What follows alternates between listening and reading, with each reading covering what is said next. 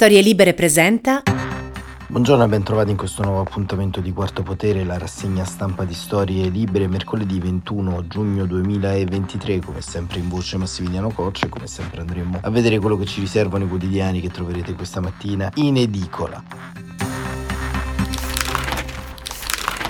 Sono vari i temi racchiusi nelle prime pagine. Si apre con il Corriere della Sera che racconta un pezzo del viaggio diplomatico di Giorgio Meloni a Parigi che si sta compiendo in queste ore, sbarchi e Unione Europea intesa con Parigi e su domani invece Francesca De Benedetti in prima scrive della finta pace tra Macron e Meloni su Expo la Francia punta su Riyadh e ancora la stampa, l'evasione ci ruba 1700 euro a testa e nel taglio alto Roccella, bimbi arcobaleno, colpa dei sindaci, la stralcio delle trascrizioni e poi sul libero il giustiziere giustiziato da Vigo condannato mazzata per il PM di Mani Pulite 15 mesi per il caso Amara. E ancora il Fatto Quotidiano, l'Italia alla rovescia, il giorno dell'illegalità, le destre e Renzi celebrano lo statista pregiudicato a suon di balle per gli atti di Amara, l'ex PM da Vigo si prende invece 15 mesi assolto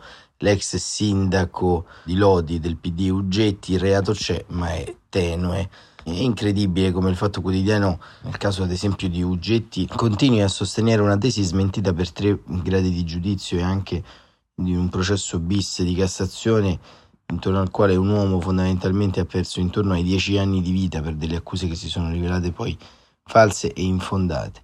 La verità, Davigo condannato a 15 mesi e il tempo, il giornale della destra romana, quel furbetto di Macron Meloni in Francia per sostenere la candidatura di Roma a Expo 2030, incontra l'inquilino dell'Eliseo e ritrova l'intesa sui dossier migranti, patto di stabilità e armi. Il presidente fa trapelare il sostegno all'Arabia Saudita per l'esposizione universale. E ancora il riformista, noi garantisti, lui condannato con la foto di Davigo, il messaggero meno tasse sulle tredicesime, ancora il manifesto Pensate alla salute, un titolo che si riferisce ai 4 milioni di italiani che rinunciano alle cure, due anni d'attesa per una mammografia, pronto soccorso intasati, ma il governo taglia, il ministro Schillaci ai sindacati può promettere Solo tavoli, la CGL ragioni in più per il corteo di sabato a Roma. Il mattino nuovo patto Meloni-Macron, il sole 24 ore, fisco meno tasse su premi straordinari nell'Ires, sconto doppio per chi assume e il foglio invece oggi devo dire ha una serie di articoli molto molto interessanti e partiamo proprio dal primo articolo che troviamo nel taglio alto di Paola Peduzzi dal titolo Rimandare di nuovo l'ingresso di Kiev nella Nato è un errore, ci dice lo storico Sergei Plokhy, il precedente del 2008 e l'Ucraina che verrà. Iniziamo proprio da questo articolo perché ci pone una serie di questioni che sono state anche oggetto dell'attualità politica. Scrive Paola Peduzzi la promessa fatta dalla Russia dagli Stati Uniti sulla non espansione della Nato verso est è una teoria del complotto, dice Seri Plokhy, professore di storia ucraina e direttore dell'Istituto di ricerca ucraino di Harvard. La questione fu posta, dice, alla fine degli anni Ottanta, mentre si discuteva della riunificazione della Germania, ma non ci fu alcun accordo e non fu fatta alcuna promessa. Non esiste infatti alcun documento firmato dalle parti. Lo stesso Mikhail Gorbachev che a quegli incontri partecipò e in seguito confermato che di promesse di questo senso non ce ne sono mai state. Secondo Ploghi, l'espansione della Nato non è comunque la ragione, la provocazione, come dicono i filorussi che ha spinto Vladimir Putin a invadere l'Ucraina. Questa guerra è iniziata nel 2014 e allora il problema per Mosca non era l'ingresso di Kiev nella Nato, ma l'associazione dell'Ucraina con l'Unione Europea. Putin cercò di impedire quell'accordo prima corrompendo l'allora presidente ucraino Viktor Yanukovych con 15 miliardi di dollari e poi inviando le sue truppe in Crimea e nel Donbass. Se davvero l'espansione della Nato fosse la ragione che ha spinto Putin a invadere l'Ucraina l'anno scorso, mi sarei aspettato, dice il professore, che la Russia spostasse le sue truppe lungo il confine con la Finlandia dopo la sua adesione all'Alleanza Atlantica ma mi sembra che nessun soldato russo sia stato spostato dall'Ucraina per andare a rafforzare il confine tra la Russia e la Nato, che intanto è raddoppiato. Putin ha invaso l'Ucraina perché l'Ucraina non c'entra la Nato e non c'entra l'Occidente, o forse c'entrano soltanto nella misura in cui avrebbero potuto proteggere di più l'Ucraina. Plochi ha scritto molti saggi storici, l'ultimo, Il ritorno della storia, il conflitto russo-ucraino, dedito da Mondadori, contiene nelle prime 150 pagine un ripasso fondamentale della storia ucraina, russa e occidentale dalla caduta del muro di Berlino fino all'inizio di quest'anno. È fondamentale perché spazza via molte falsità, tra cui quella della promessa mai fatta, che ricorrono nella propaganda filorussa, ultimo se si escludono i troll, Moni Ovadia sul palco dei 5 Stelle lo scorso fine settimana, ma anche perché permette di comprendere l'attualità di questi giorni, quanto è pericoloso rimandare l'ingresso dell'Ucraina nella Nato e quanto è pretestuoso dire che l'Ucraina sia corrotta per darle meno sostegno finanziario. Con tutta probabilità al vertice di Vilnius, l'Alleanza Atlantica, il mese prossimo non si concluderà granché sull'ingresso dell'Ucraina. Se c'è una promessa non mantenuta in questa storia è semmai questa, la tanto cercata membership di Kiev nella Nato, balenata più volte negli ultimi trent'anni e mai conquistata. Oggi l'Ucraina è integrata, dice eh, Plochi, dal punto di vista tecnico nella Nato come non lo è mai stata prima e più di qualsiasi altro membro dell'alleanza, dice il professor Plochi, ma dal punto di vista politico continuiamo a sentire che nel quel che si diceva nel 2008, le porte della Nato sono aperte l'Ucraina diventerà partner della Nato e continua Paola Peduzzi scrivendo allora sia l'Ucraina sia la Georgia, dice Bloghi, fecero richiesta formale di ingresso nell'alleanza. Entrambi i governi erano convinti che quello fosse l'unico modo per proteggersi dall'aggressione russa, quando non se ne fece nulla, quando la Nato chiuse le sue porte, non soltanto fu frustrata l'ambizione di questi due paesi, ma tale decisione alimentò l'idea putiniana che la protezione occidentale per questi paesi fosse soltanto parziale. L'Ucraina e la Georgia si ritrovarono, continua il professore, esposte e non protette. Ripetere oggi questo errore è un invito a nuovi conflitti. Ploghi, scrive Peduzzi, racconta la storia del vertice di Bucarest della Nato intorno all'inizio dell'aprile del 2008, quei tre giorni in cui la promessa fatta da Kiev a Tbilisi, in particolare agli Stati Uniti, di George W. Bush si infranse. Poi l'occasione non si presentò più, nemmeno quando quattro mesi dopo Putin invase la Georgia, nemmeno quando sei anni dopo Putin invase l'Ucraina. Trovare una spiegazione per le cautele di oggi è però più difficile, visto che mai l'Occidente è stato tanto unito nell'isolare la Russia. Un capitolo del saggio di Ploghi è intitolato Il ritorno dell'Occidente, visto che non c'è paese al mondo più capace di utilizzare le armi della Nato quanto l'Ucraina e visto che Putin ci ha fatto superare il timore di una reazione bellicosa scatenando la guerra. Molti politici occidentali pensano che l'ingresso della Nato sia una linea rossa per Putin, spiega Plochi, anche se ha già detto che una ragione vera per dire no oggi all'Ucraina non la riesce a trovare.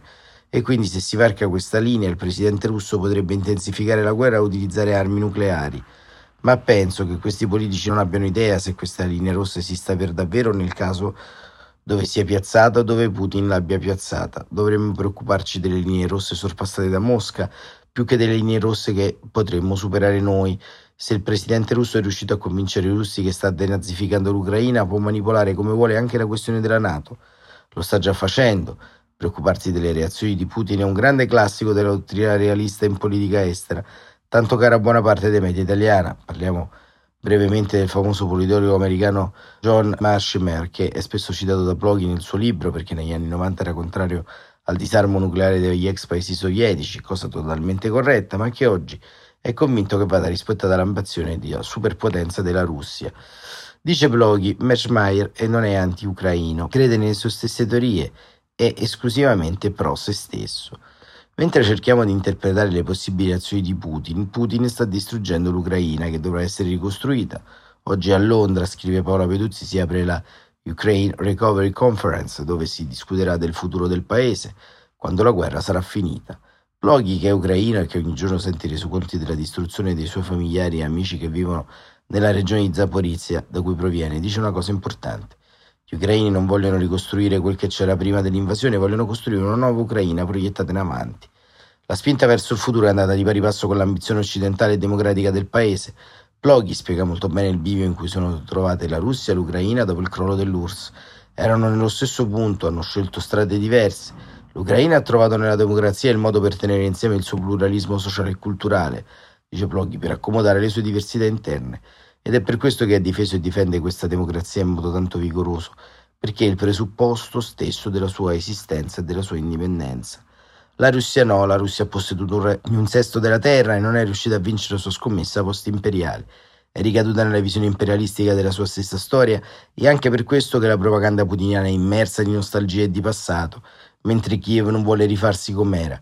Combatte per la propria sopravvivenza, per garantirsi una vita tutta nuova, combatte anche l'Ucraina, il paese cui chiediamo di rispettare standard di correttezza morale che non abbiamo mai rispettato noi, contro l'immagine che l'Occidente si è fatta del paese. La corruzione è stato un grande problema, lo è in parte ancora, ma è stata anche molto esagerata, dice Ploghi, l'idea che l'Ucraina fosse uno Stato fallito è stata spazzata via dal modo con cui si difende e dalla fiducia che gli ucraini oggi hanno nei confronti dello Stato.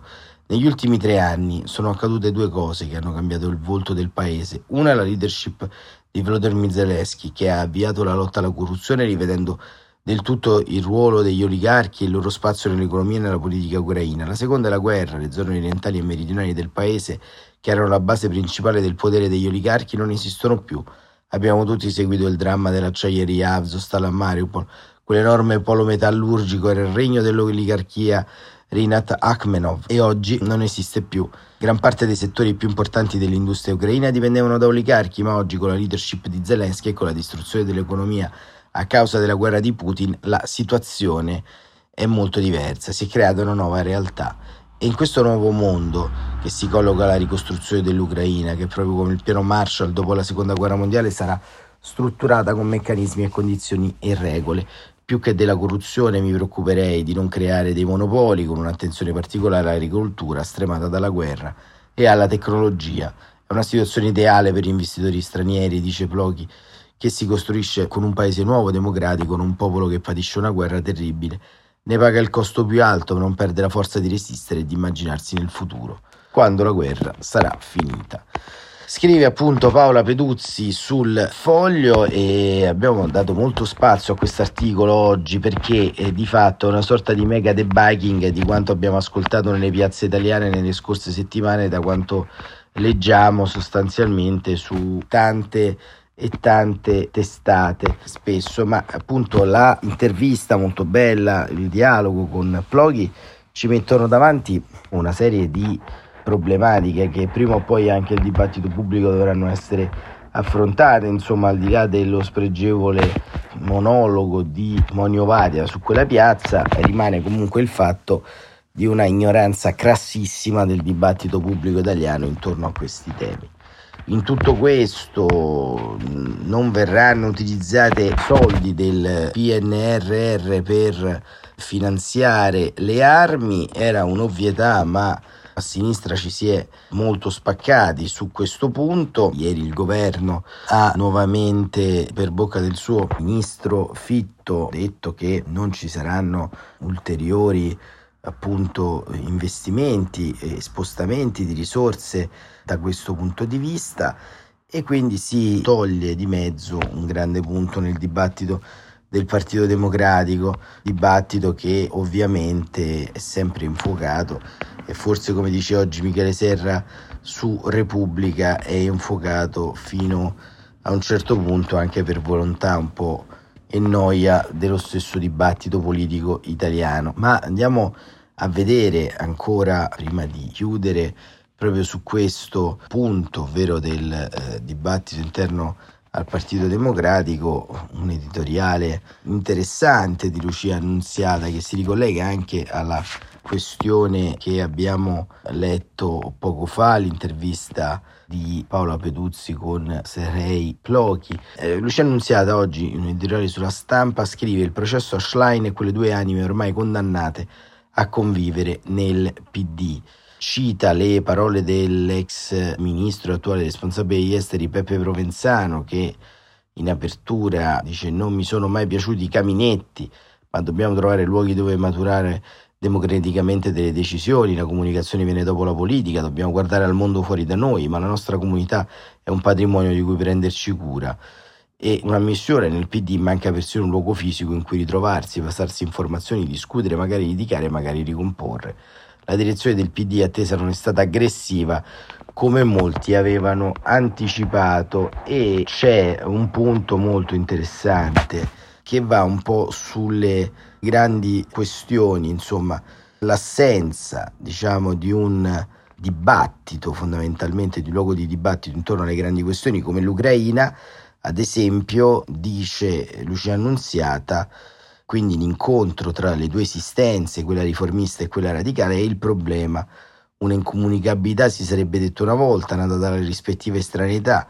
Il movimento di Schlein discende direttamente dall'esperienza di Obama, le grandi campagne in stile testimoniale, masse in movimento, sfilate, canti e recitativi, che fu la rinascita della sinistra sotto forma di nuova coscienza da quel Yes We Can, pelo alla forza eh, delle convenzioni interiori, si genera una sinistra non più economicista, quale quella degli anni di Clinton, ma intrisa di fede, di riscatto e forse di troppi enni ecclesiali. E rinasce con il, lì con Obama, un'esperienza che non a caso ha attirato e formato molti giovani anche europei, un'esperienza diretta, un'idea personale e olistica della politica, fuori dalle convinzioni e dalle passioni del Novecento.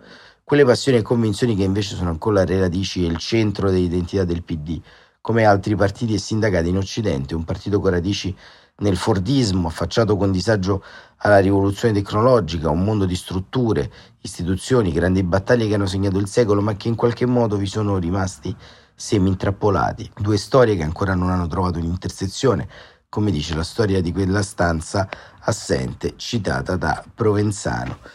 E quindi questo diciamo rientra anche in questa eh, storia appunto che dell'Ucraina, in questo punto nevralgico e di non ritorno della nostra storia contemporanea. Che dire, oggi abbiamo parlato di molte cose, in particolar modo di Ucraina, perché di che vuoi parlare in questo momento storico?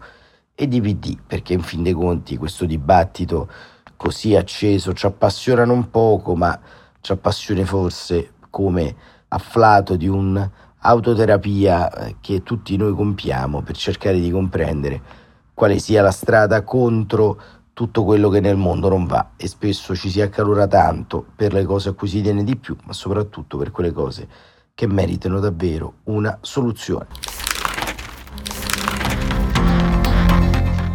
Quarto Potere torna domani mattina, come sempre alle 7.45. Grazie davvero per essere stati con noi e buon proseguimento di giornata a tutte e a tutti.